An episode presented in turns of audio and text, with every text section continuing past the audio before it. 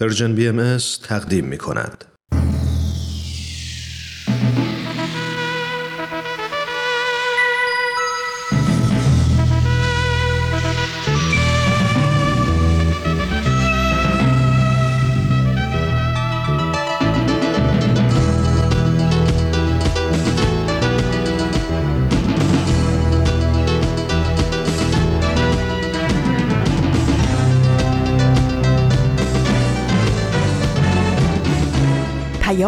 دوست برنامه ای برای تفاهم و پیوند دلها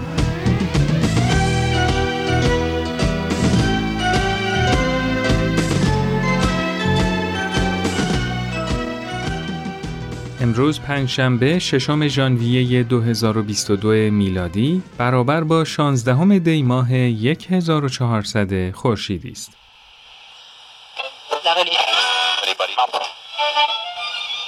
جا به جاست. صدای ما را از Persian BMS میشنوید.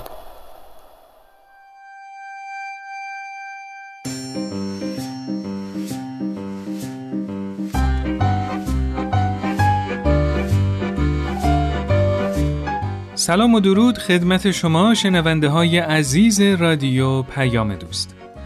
من سهیل مهاجری با یه قسمت دیگه از مجموعه جا به جا با شما هستم. بله داشتم یکی از یادداشت‌های کامران در مورد اقدام اجتماعی رو میخوندم. دیدم که به موضوع برنامه ما هم خیلی مربوطه. با خودم گفتم خوبه که شما همونو بشنوید. امیدوارم تو بخش اول برنامه از شنیدنش لذت ببرید.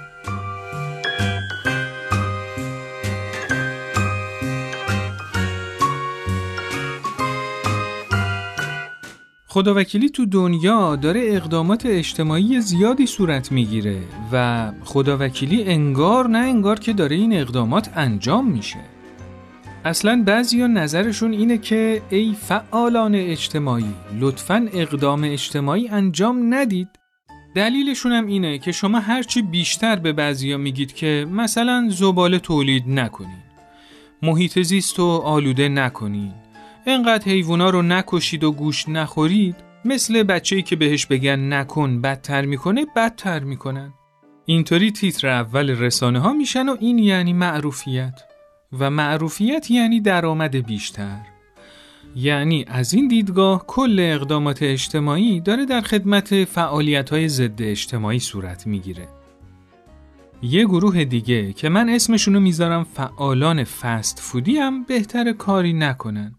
مثل این دوست ما که با گذاشتن یه استوری یا پست در مورد صرفه‌جویی تو مصرف آب دین خودش رو نسبت به مقابله با مصرفگرایی ادا می‌کنه و بعد از گذاشتن این استوری میره نیم ساعت زیر دوش آب به این اقدام اجتماعیش افتخار می‌کنه. دسته بعدی اقدامات اجتماعی شیرمالانه تبلیغاتیه یعنی درست مثل اون رفیقم که به عنوان کاندیدای یه پست سیاسی درست قبل از انتخابات متوجه فقر تو جامعه شد خیلی از بازیگرایی هم که میرن تو محله های فقیرنشین و با اهدای چند کیلو سیب زمینی یا یه دست لباس به سیل زدگان تبدیل به فعال اجتماعی میشن و بررسی کنی یا داره سنشون میره بالا یا یه مدت توجه رسانه ها بهشون کمتر شده. هر وقتم تعداد فالوورای اینستاگرامشون به حد کافی رسید یا قرارداد جدید بستن یا تو انتخابات برنده شدن متوجه میشن که اصلا فقر اولویت جامعه نبوده. دسته بعدی اقدامات اجتماعی رابین هودان است که از ثروتمندا می‌گیرن به فقرا میدن. با این تفاوت که رابین هودای ما به جای زور شمشیر شما رو به عنوان یه ثروتمند دعوت به یه گل ریزان می‌کنن یه شام خیلی خوب میدن یه گروه موسیقی معروف میارن و چند تا عکس از خونه هایی که تعمیر کردن و نشون میدن و اشک همه رو در میارن و درست در همین لحظه دراماتیک از خیرین پول جمع می‌کنن. البته اگه دستمزد گروه موسیقی و هزینه شام و دستمزد کارمندای ثابت خیریه رو کم کنیم تازه اگرم این وسط پولی خورده نشه در نهایت با مبلغ باقی مونده برای یه خانواده به قید قرعه یه ست لوازم گرمایشی چینی میشه خرید. راستش هیچ کدوم از این کارا بد نیست. ولی در تمام این مواردی که من گفتم اگه 100 درصد اقداماتم خیرخواهانه باشه بیش از اینکه به جامعه کمک شه تا مسئولیت رفاه خودش و خودش به عهده بگیره اگه دقت کنین داره بیشتر به فعالین اجتماعی کمک میشه.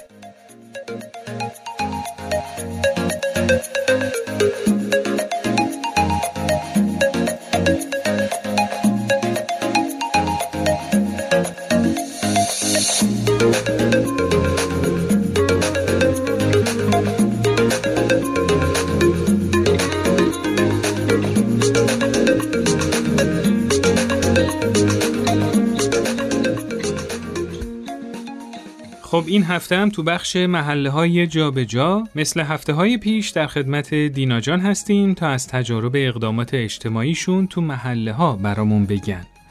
دینا جان سلام. سلام خدمت شما و شنونده های خوبتون.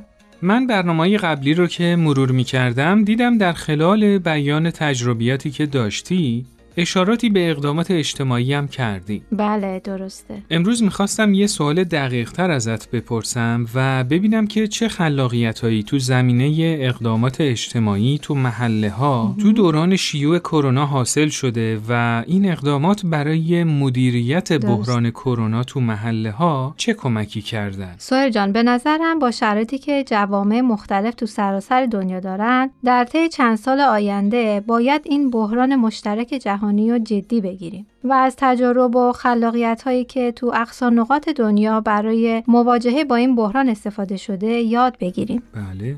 همونطور که می‌دونی جوامع زیادی هستن که هنوز دسترسی به واکسن ندارن. به همین دلیل باید ببینیم که چطور تو جوامع محلی با همبستگی و وحدت مشارکت و خردورزی می‌تونیم با بحرانهای مشترک جهانی مواجه بشیم. خیلی تحلیل جالبی بود دینا جان. حالا آماده ایم که از جوامع مختلف و تجاربشون بشنویم. می‌دونی سوهل جان وقتی در این حال که شرایط کرونا خیلی ها رو مستاصل کرده افراد زیادی هم با اقدامات خیلی ساده و خلاقانه تونستن دریچه هایی رو به روی جوامعشون باز کنن. برای مثال چند تا از اقداماتی که تقریبا تو شروع کار محله ها موثر بوده می‌تونم برات بگم. بله بفرمایید. توی بعضی از محله ها با انجام فعالیت هایی به جهت حفظ سلامت جسمانی مثل پیاده روی، یوگا، ورزش های حوازی تو فضای سبز محله یا پشت بام ساختمان ها حس همبستگی رو در محله ها افزایش دادن. با توجه به تعطیلی مدارس یکی دیگه از ایده ها طرح تقویت دروس برای دانش آموزای محله بود. خوب. در همین راستا شور تربیتی مادرها با مشورت پیرامون وضعیت فرزندان تو دوره کرونا یکی دیگه از اقدامات موثر بوده. چون تو خیلی از خانواده ها اینکه والدین و فرزندان ساعات طولانی رو باید با هم سپری می‌کردن تبدیل به یه چالش بزرگ شده بود. یکی از ایده هایی که از دل این مشورت والدین در اومد جنگ های اطفال با فعالیت های قصه، موسیقی، شعر، نقاشی و نمایش به صورت آنلاین بود تا یه محیط متفاوت و جذابتری و تو این دوران برای کودکان درست کنند. چه خوب. نکته جالب اینه که تو بعضی از محله ها فعالیت محیط تو این دوران افزایش پیدا کرد. یکی از این اقدامات جداسازی زباله های تر خشک از هم بود و یا کیسه های پارچه‌ای درست می‌کردن و می‌دادن به سوپرای محله برای کاهش مصرف پلاستیک. جوانان، نوجوانان و بزرگسالان هم با برگزاری فضای نقد کتاب به صورت آنلاین یا مطالعه آنلاین کتب روانشناسی برای بهبود روابط والدین و بچه ها و همینطور بهبود روابط درون خانواده به افزایش آگاهی تو محله ها کمک می‌کردن. بله.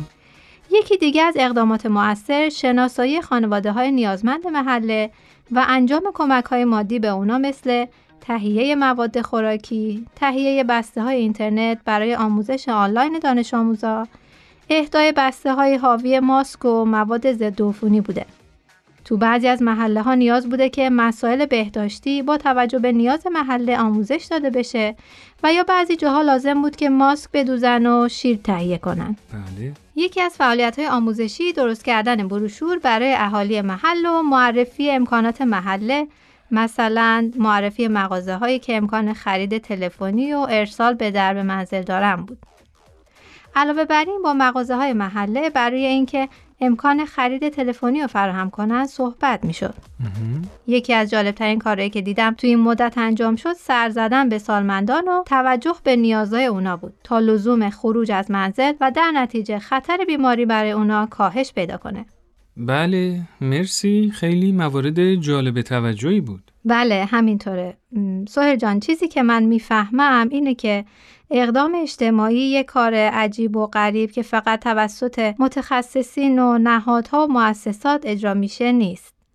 بلکه هر کسی می‌تونه تو محلش شروع کننده یک اقدام اجتماعی برای پاسخ به یه نیاز واقعی باشه. بله دینا جان قطعا همینطوره. خیلی ممنون از شما. مطالب خیلی خوب و مفیدی بود. خواهش می‌کنم. تا برنامه بعد خدا نگهدار. موفق باشی. خدا نگهدار.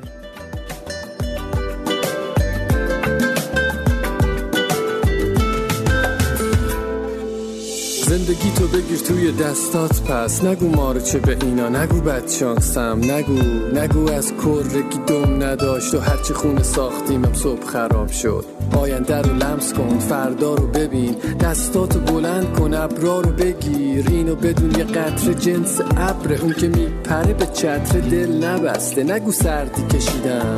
خیلی سخت بود که گرمی ببینم. بگو تصمیم دارم به قله برسم. نه مثل یه آدم برفی ببینم. نه دنبال نشونه ها بگرد تا ببینی و اگه چیزی می‌خوای بهش بچست تا بگیریش. متولد بشو یک بار دیگه و ببین که زندگی بهت حال میده. بیا باور کنیم که لاغل تا چند سال دیگه بشه با هم. بتونیم آباد کنیم واسه نسل بعد.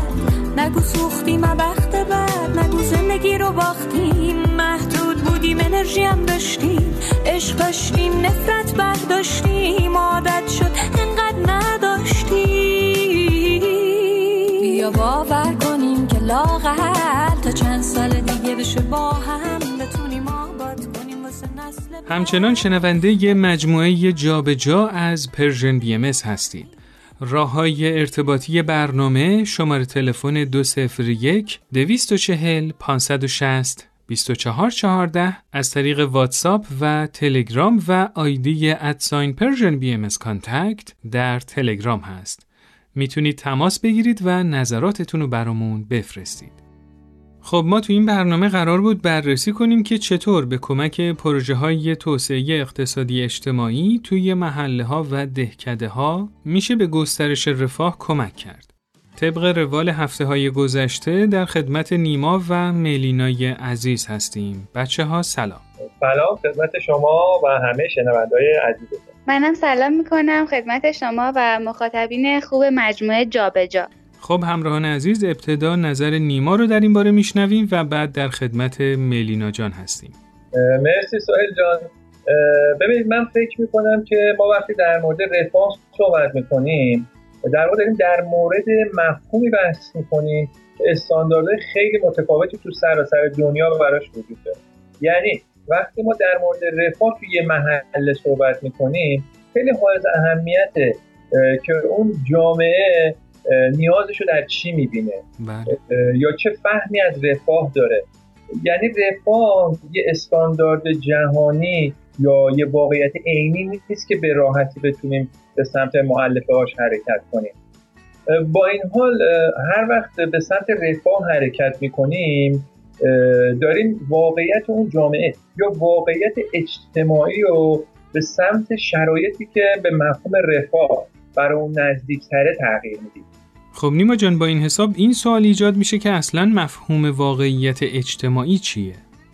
دقیقا. ببینید واقعیت های اجتماعی محصول افکار، ارزش ها، تعاملات و رفتاری که توی جامعه وجود دارن وقتی اینا توی جامعه تغییر کنن یا متحول بشن واقعیت هم متحول میشه مثلا فقر یه واقعیت اجتماعیه. حالا در نظر بگیرید یه جامعه که توش ارزش مثل زهدگرایی رواج داره ممکنه با سطح درآمد کم هم خودشون فقیر ندونن.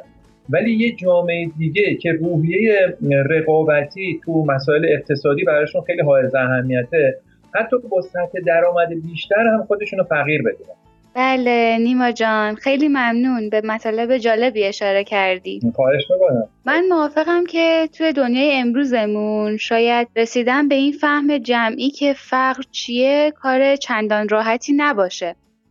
ولی از طرف دیگه به نظرم یه حداقلایی وجود داره که لازم مورد نظر قرار بگیره. بله. مثلا جامعه ای که کودکانش دچار سوء تغذیه و بیماری های ناشی از اونن و امکان تامین نیازهای مالیشون رو ندارن. اینجا دیگه از هر منظری نگاه کنیم فقر وجود داره. بله کاملا. خب یه مثال دیگه می‌زنم حالا. ببین تو بعضی از جوامع خانوما هجاب اجباری باید داشته باشن. یا دخترها رو مثلا در کودکی از لحاظ جنسی ناقص می‌کنن. و اینا جزو مسائل فرهنگی و ارزشیشونه. و چه بسا خیلی از زنا هم حامی همچین رفتاری تو جامعهشون باشن.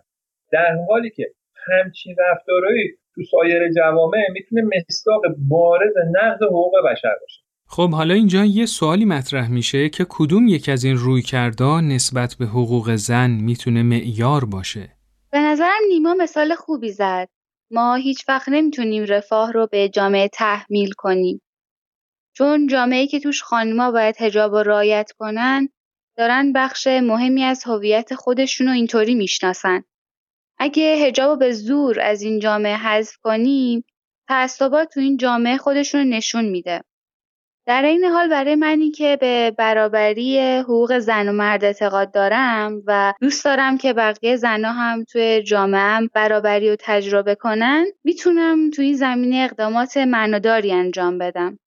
برای مثال با افرادی که با من تو این زمینه دغدغه مشترکی دارن وارد گفتگو بشم یا خانوادهایی که در مورد آینده فرزنداشون نگرانن رو با مفاهیمی مثل برابری حقوق زن و مرد مواجهه کنم یا از تجارب جوامع و افرادی بهشون بگم یا نشون بدم که شهامت این رو داشتن که برابری حقوق زن و مرد رو توی جامعهشون تجربه کنن. تا دقیق تر و ثمرات همچین نگاهی رو بتونن بررسی کنن و تاثیرش رو توی پویایی جامعهشون درک کنن. یا مثلا تو این زمینه کارگاههایی برگزار کنم تا افرادی که مشتاقن تو شرکت کنن. تو این فرایندی که ملینا توصیف کرد می‌بینم که نابرابری جنسیتی یک واقعیت اجتماعیه که از طریق گفتگوهایی که صورت می‌گیره با تحول مفاهیم جنسیتی مثل زن و مرد بودن و درک عمیقتر نسبت به مفهوم انسان به سمت برابری حرکت می‌کنن بله. حالا اینجا می‌بینیم که واقعیت های اجتماعی چقدر تحت تاثیر درک ما از مفاهیمی مثل برابری عدالت عامل بودن فقر دانش و غیره است پس یکی از راه های مهم افزایش فهم جمعی ما از این کلمات مشورت و گفتگوه. یعنی با تغییر دنیای ذهنی ما دنیای عینی ما هم تغییر می‌کنه. نیما جان این جمله آخر رو میشه یه کمی بیشتر توضیح بدی؟ بله حتما. ببینید مثلا نگاه کنید وقتی که یه جامعه یه فهم کاملا مادی از دنیا داره خب, خب خیلی طبیعی که رفاه و اینطوری تعریف کنی که هر فردی تو جامعه امکان تأمین خواسته های مادیشو داشته باشه. این خواسته های مادی رو میشه خرید. در نتیجه بررسی توانایی خرید هر فرد معیار بسیار مهم توسعه یافتگی جامعه میشه. وقتی که صرفا تولید ناخالص ملی یا GDP که مخفف گراس دامستیک پروداکت هست معیار توسعه یافتگی یک کشور در نظر گرفته میشه از خیلی جهات دیگه توسعه نادیده گرفته میشه. GDP رو به زبان ساده می‌تونیم ارزش بازاری همه کالاها و خدمات نهایی که توی یه دوره زمانی خاص داخل مرزهای یک کشور تولید شده بدونیم در عمل همچین نگاهی به توسعه در سطح ملی به محله ها هم تعمین پیدا می‌کنه. بسیار عالی خب حالا بچه ها میشه یکم در این مورد بیشتر توضیح بدین که از چه جهات دیگه هم میشه شاخص های توسعه رو بررسی کرد؟ ببخشید با اجازه بله خواهش می‌کنم به نظرم شاید بد نباشه که یکم به تاریخ توسعه هم یه اشاره‌ای بکنیم. بله. بعد از جنگ جهانی دوم به بعضی از کشورها که آسیب دیده بودن مثل آلمان یه وامهایی داده شد این کشورها تونستن به صورت خسارات رو جبران کنن. اما وقتی این وام ها رو به کشورهای دیگه دادن دیدن بعد از یه مدت این کشورها نتونستن که وام هاشون رو برگردونن و بحران اقتصادیشون بیشتر شد. به این نتیجه رسیدن که باید زیرساخت های صنعتی و عمرانی این کشورها رو تقویت کرد. در ادامه دیدن تا زمانی که ساختارهای مؤسساتی و مدیریتی تو این کشورها تقویت نشه صرفا زیرساختهای عمرانی نتیجه بخش نخواهد بود. می‌بینیم که فهم ما از توسعه مرحله به مرحله داره افزایش پیدا می‌کنه. دقیقا. در واقع شاخص هم که به کمکش می‌شد رفاه کشور رو بررسی کرد هم تقویت شد. برای مثال به مرور اضافه تولید میزان مصرف افراد و خانوارها به عنوان شاخصی برای رفاه اقتصادی معرفی شد. یا برای بررسی رفاه پایدار روابط میان عوامل زیست محیطی با عوامل اقتصادی و اجتماعی مورد توجه قرار گرفت. بله. با این حال هنوز با این شاخص ها امکان بررسی همه جانبه رفاه میسر نبود. برای همین تو شاخص جی پی آی عواملی مثل جرائم، طلاق، بیکاری و حتی تغییرات میزان اوقات فراغت هم مد نظر قرار گرفت. تا اینجا ما سعی کردیم در کنار تولید ناخالص ملی عوامل دیگر رو هم در نظر بگیریم. با این حال برای GDP جایگزین هم به وجود اومد. مثل شاخص توسعه منابع انسانی یا همون HDI که مخفف Human Development Index هست. این شاخص سه عامل منابع انسانی رو میسنجه.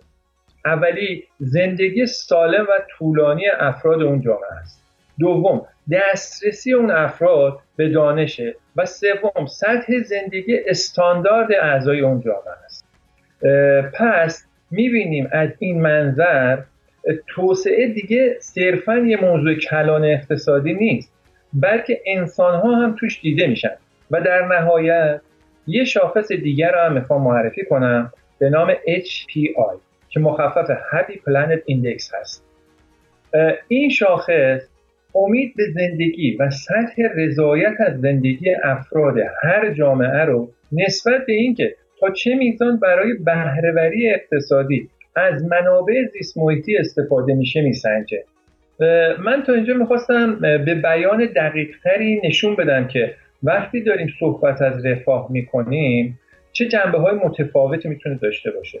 و اینکه چطور فهم جهانی داره نسبت به رفاه جوامع افزایش پیدا می‌کنه.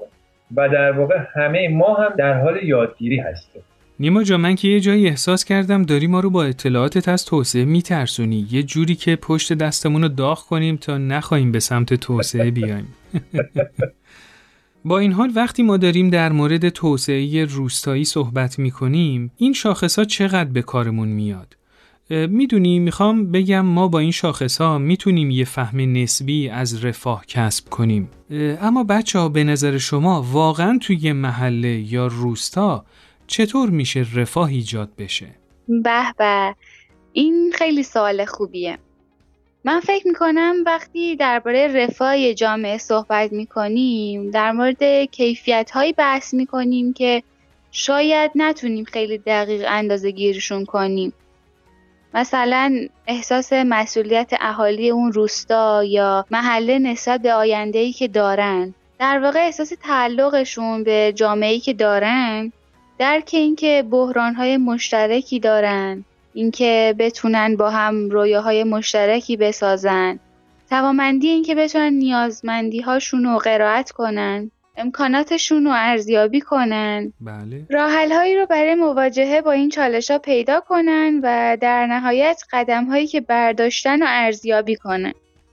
همچنان که می‌بینید وقتی در مورد توسعه اجتماعی، اقتصادی و رفاه مادی و معنوی صحبت می‌کنیم خیلی فهممون با زمانی که درباره امید صحبت می‌کردیم نزدیکه. بله. ببینید با توضیحاتی که ملینا جان دادن می‌بینیم که اقدام اجتماعی توی یک روستا یا یه محله رو میشه به شکل یک فرایندی.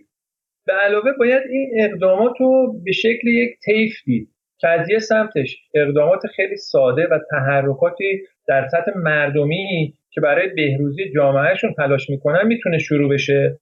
و از طرف دیگه این طیف با پروژه های پیچیده و گسترده تر توسعه اقتصادی اجتماعی که توسط سازمان و مؤسسات هدایت میشه می‌تونه ادامه پیدا بکنه.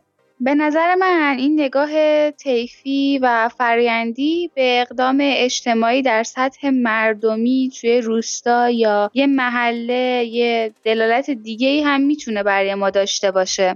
اونم اینه که کارمون رو می‌تونیم از یه اقدام ساده شروع کنیم که با امکانات و منابعمون همخانه و بعد به بقیه نیازهای پیچیده تر جامعه بپردازیم بله. می‌دونین چون وقتی وارد یه روستا میشیم ممکنه چندین و چند نیاز وجود داشته باشه که اگه بخوایم به همشون بپردازیم به احتمال قوی توی همشون ناموفق میشیم.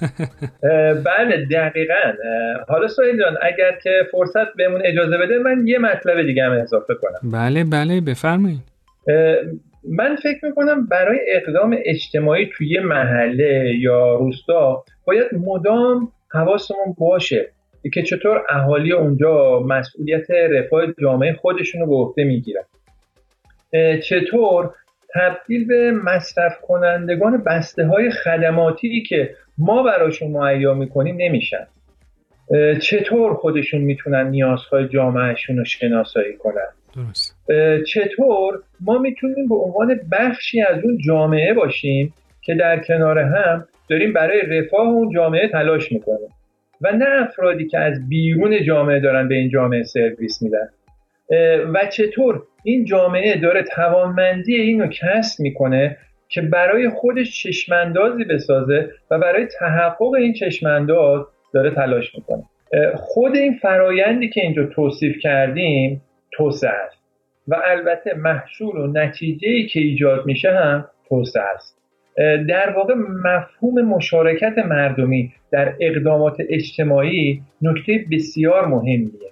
تو این توصیفی که کردی ممکن اهالی اون جامعه از لحاظ مالی و اقتصادی وضعیت سختری داشته باشن ولی چون خودشون کار رو به دست گرفتن قابلیت ایجاد تغییر رو به دست آوردن. در نتیجه قدرت رو از این فرایند تجربه می‌کنن و این خودش می‌تونه شاخصی برای بررسی رفاه جامعه باشه در کنار همه مواردی که خیلی دقیق اشاره کردی من در تمام تجاربم دیدم که تنها زمانی بین اهالی این مشارکت ها به نحو معناداری رشد پیدا می‌کنه که اونا تونسته باشن به هم اعتماد کنن و این مستلزم گسترش راستی و صداقت تو اون جامعه است درسته. تو جامعه ای که افراد به هم اعتماد دارن از رشد و حضور هم مراقبت می‌کنن و این فهمی از مهربانی تو این جامعه رو به ما میده. منابع و امکانات جامعه رو به عنوان امانتی که باید به نسل بعد منتقل بشه می‌بینن. همه این موارد و موارد بیشمار دیگه ای که می‌تونیم نام ببریم بیانگر این مطلبه که شالوده رفاه مادی یه جامعه رفاه معنویشه و البته این دو معید و مکمل همن و نمی‌خوام یه دوگانه از این دو بسازم. اما تو جامعه امروز ما که تمرکز توسعه روی المانهای مادی و اقتصادیه پیشنهاد می‌کنم که توی بحثمون تمرکز بیشتری روی رفاه معنوی داشته باشیم. بله میگم خوب شد نیما برای ادامه صحبتش به زمان برنامه اشاره کرد و الا فکر کنم این بحثمون حالا حالا ها ادامه پیدا می‌کرد. ملینا جان خیلی ممنون از بحثی که باز کردی و اگه ادامه بدیم می‌تونیم اینو بررسی کنیم که چطور رفاه مادی و معنوی توی یه جامعه می‌تونه گسترش پیدا کنه و اینکه همین الان ایده بررسی نیایش جمعی و ارتباطش با رفاه به ذهنم رسید که اگه موافق باشید تو برنامه بعد در موردش صحبت کنیم. بله حتما. خیلی ممنون از شما و تا برنامه دیگه خدا نگهدار. خیلی ممنون سهیل و ملینای عزیز. و خیلی ممنونم از شنونده های خوبمون که تا این لحظه همراه ما بودن. تا برنامه دیگه خدا نگهدار. منم از شما عزیزان تشکر می‌کنم. موفق باشید. خدا نگهدار. خب دوستای عزیز تو برنامه بعد همونطور که گفتیم با موضوع نیایش جمعی تو محله ها با شما خواهیم بود.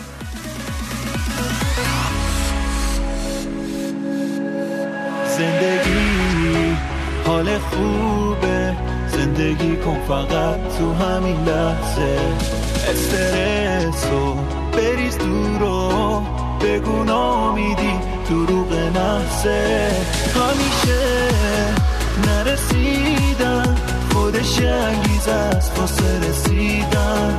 نگاه کن روزای خوب دارن به سمت تو دست کن میدن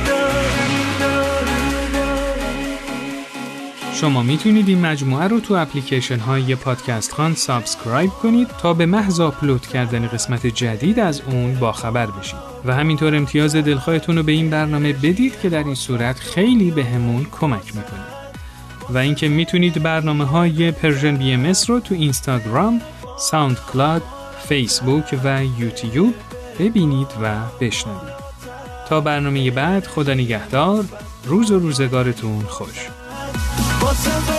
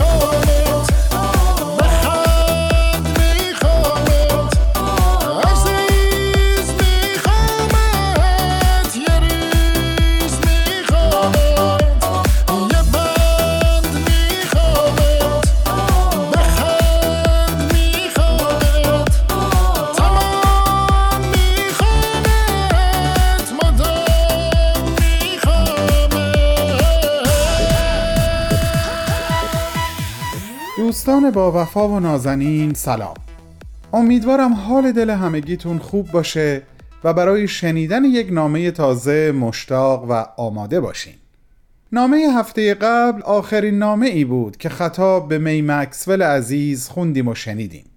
امروز اولین نامه به یک مخاطب تازه رو با هم مرور می‌کنیم. لطفا منو همراهی کنین. تو این میونه راه عمر یک نگاهی پشت سرت بنداز بهمن. پشت سر حرفای دلتو توی این نامه ها به اونها پر از یاد و خاطره ها و شادی ها دستیابی ها از آثارشون. خیلی از اون آدم ها دیگه تو این دنیا زندگی نمی ولی تأثیری که روی تو یا بشینی براشون نامه میشه اما در عالم خیال نامه تو می‌تونی اونها رو براشون بفرستی. نامه هایی بدون تمر. بدون تاریخ.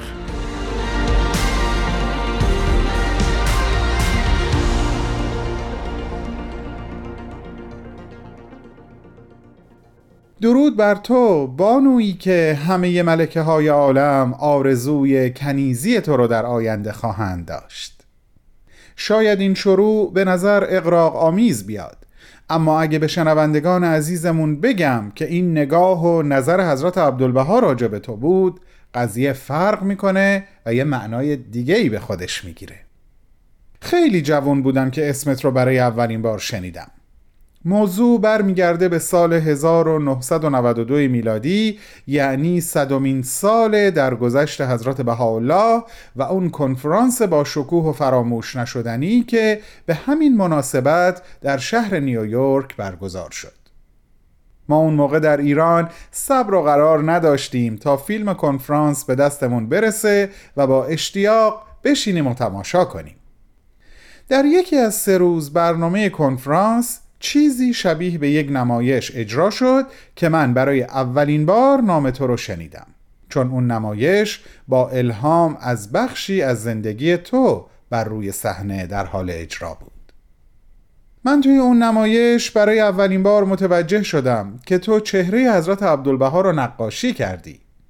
واقعا احساس قلبیم قابل توصیف نیست. وقتی تصور می‌کنم اون لحظاتی رو که حضرت عبدالبها روبروی تو در اتاق کارت یعنی آتلیه کوچیک نقاشید روی اون صندلی کوچک و ظریف از چوب بلوط نشسته بودن و تو مشغول ترسیم پورتری ایشون روی بوم نقاشیت بودی.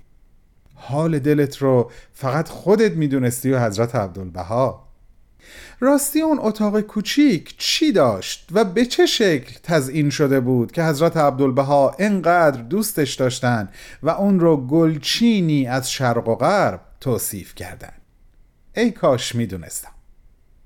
نه تنها اون اتاق که آتولیه نقاشی تو بود بلکه تمام اون خونه جاییه که آرزوی دیدنش رو دارم. خونه شماره 48 خیابان دهم غربی نیویورک. این همون خونه ای هست که صدای حضرت عبدالبها هنگام تلاوت مناجات بر روی صفحه گرامافون ضبط شد. به به خوش به سعادت تو و خونت.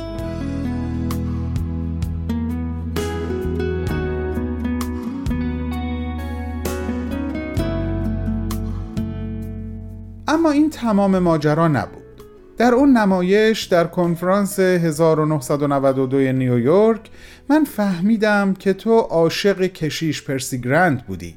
کشیشی که کلیسای او درست سر خیابانی بود که تو در میونش منزل داشتی. وقتی حضرت عبدالبها او رو مناسب شعن و مقام تو تشخیص ندادن و پدرانه ازت خواستن که به کلی خودت رو از او جدا کنی تو به حرف ایشون گوش کردی. و مدت طولانی نه به کلیسای او رفتی و نه جای دیگه ای با او قرار ملاقات گذاشتی. این که در اون مدت چه بر جان و دل تو گذشت باز هم فقط خودت می‌دونستی و حضرت عبدالبها.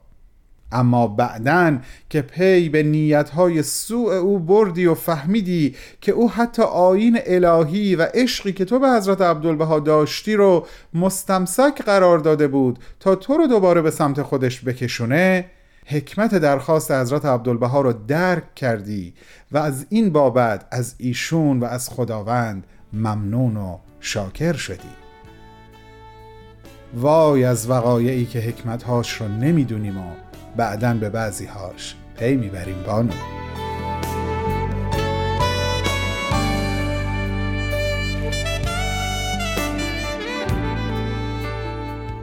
بسیار خوب. فکر می‌کنم. با مرور این خاطرات تعداد زیادی از شنوندگان عزیز ما پی بردن که تو چه کسی هستی. پس دوباره عرض ادب و ارادت و احترام به پیشگاه تو جولیت تامسون عزیز و مؤمن و هنرمند. خیلی وقتها هنگام مرور خاطرات زندگی تو سعی می کنم حتی المقدور خودم رو در اون فضا و اون شرایط قرار بدم. تا بهتر بتونم حال دلت رو درک کنم. مثلا اون روزی که در خاطراتت بهش اینطور اشاره می‌کنی که یک روز حضرت عبدالبها بهاییان آمریکایی رو دور هم جمع کردن و فرمودن هرچه یکدیگر را بیشتر دوست داشته باشید به من نزدیکتر می‌شوید. یا مثلا وقتی برای اولین بار ایشون تو رو با مریم مجدلیه مقایسه کردن به دلیل اینکه هر دو عاشق و هر دو واقف به اسرار الهی بودین. و تو بسیاری از مطالب مندرج در کتابت با عنوان من مریم مجدلیه که در وصف این بانوی بزرگوار آین حضرت مسیح نوشتی رو از حضرت عبدالبها آموختی. به اینکه به تو می‌گفتن هیچ کس به اندازه تو با من تا این حد از صداقت و سراحت نیست و ایشون چقدر این حالت تو رو دوست داشتن جولیت حضرت شوقی ربانی نوه و جانشین ایشون هم این سراحت لحجه تو رو تجربه کردن و دوست می داشتن نمونش هم اون روزی هست که ازت سوال کردن جولیت معبد بهایی شیکاگو رو دوست داری؟ و تو صادقانه جواب دادی نه به نظر من شبیه یک کیک عروسیه. و ایشون به شیرینی خندیدن. البته همینجا بگم که در این مورد اصلا باهات هم عقیده نیستم جولیت. معبد بهایی آمریکا به نظر من یکی از زیباترین معماری ها رو داره. ولی خب بگذریم. به هر حال هر کسی نظر و سلیقه خودشو داره. اما حالا که صحبت از حضرت شوقی ربانی شد بزار به شنوندگان عزیزمون بگم که ایشون یاد تو رو فناناپذیر توصیف و در موردت اینطور بیان کردن که جولیت از شدت اخلاص و دلبستگی به مرکز عهد و میثاق حضرت بهاءالله یعنی حضرت عبدالبها یک پارچه آتش بود. به به خوش به سوزی و خوش به درخشی پروانه شعله بر.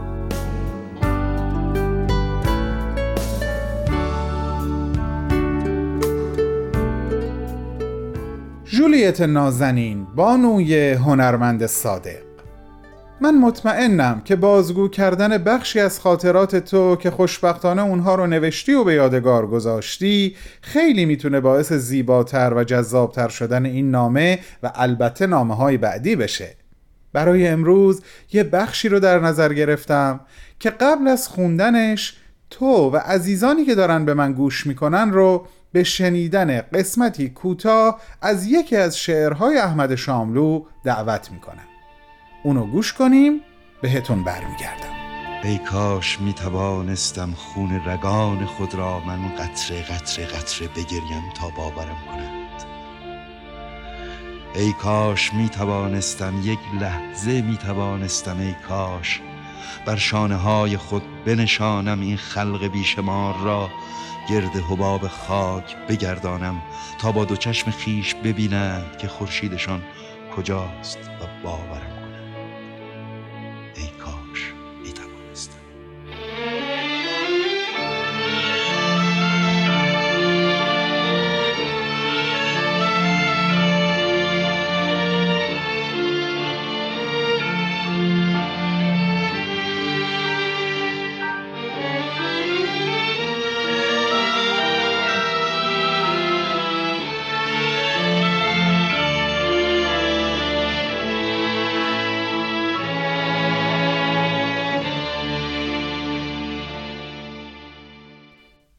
و حالا اون قسمت از خاطرات تو. 28 جوان 1909 هیفا هنوز در هتل نصار در هیفا هستیم. همان نظر اول به کرمل به این کوه مقدس کافی بود که مرا از پای درآورد. هرچه بیشتر نگاهش می‌کنم بیشتر به ضعف خود پی می‌برم. آخر در اینجاست که روح القدس خود را ظاهر می کند و من بیشتر به یقین می رسم آیا مردم بیخبر با گواهی من به باور خواهند رسید؟ حاضرم به خاطرشان همانند حضرت مسیح بالای صلیب بروم و نفس واپسین را فدای دمیدن روح حقیقت در کالبد جهان نمایم در این حالت است که به سرسپردگی شهدای این آین آسمانی پی می‌برم. ای کاش می توانستم چنین سرنوشتی داشته باشم. ای کاش می توانستم فکر می کنم مطلب اونقدر واضح بود که نیازی نیست بگم چرا بخشی از شعر شاملوی بزرگ رو در این نامه جا دادم. جولیت نازنین. گفتگوی من و ما با تو ادامه خواهد داشت. وعده ما هفت روز دیگه به وقت زمین. بالا و بلند پرواز کن. دوستت میداریم. بهمن و دوستانش.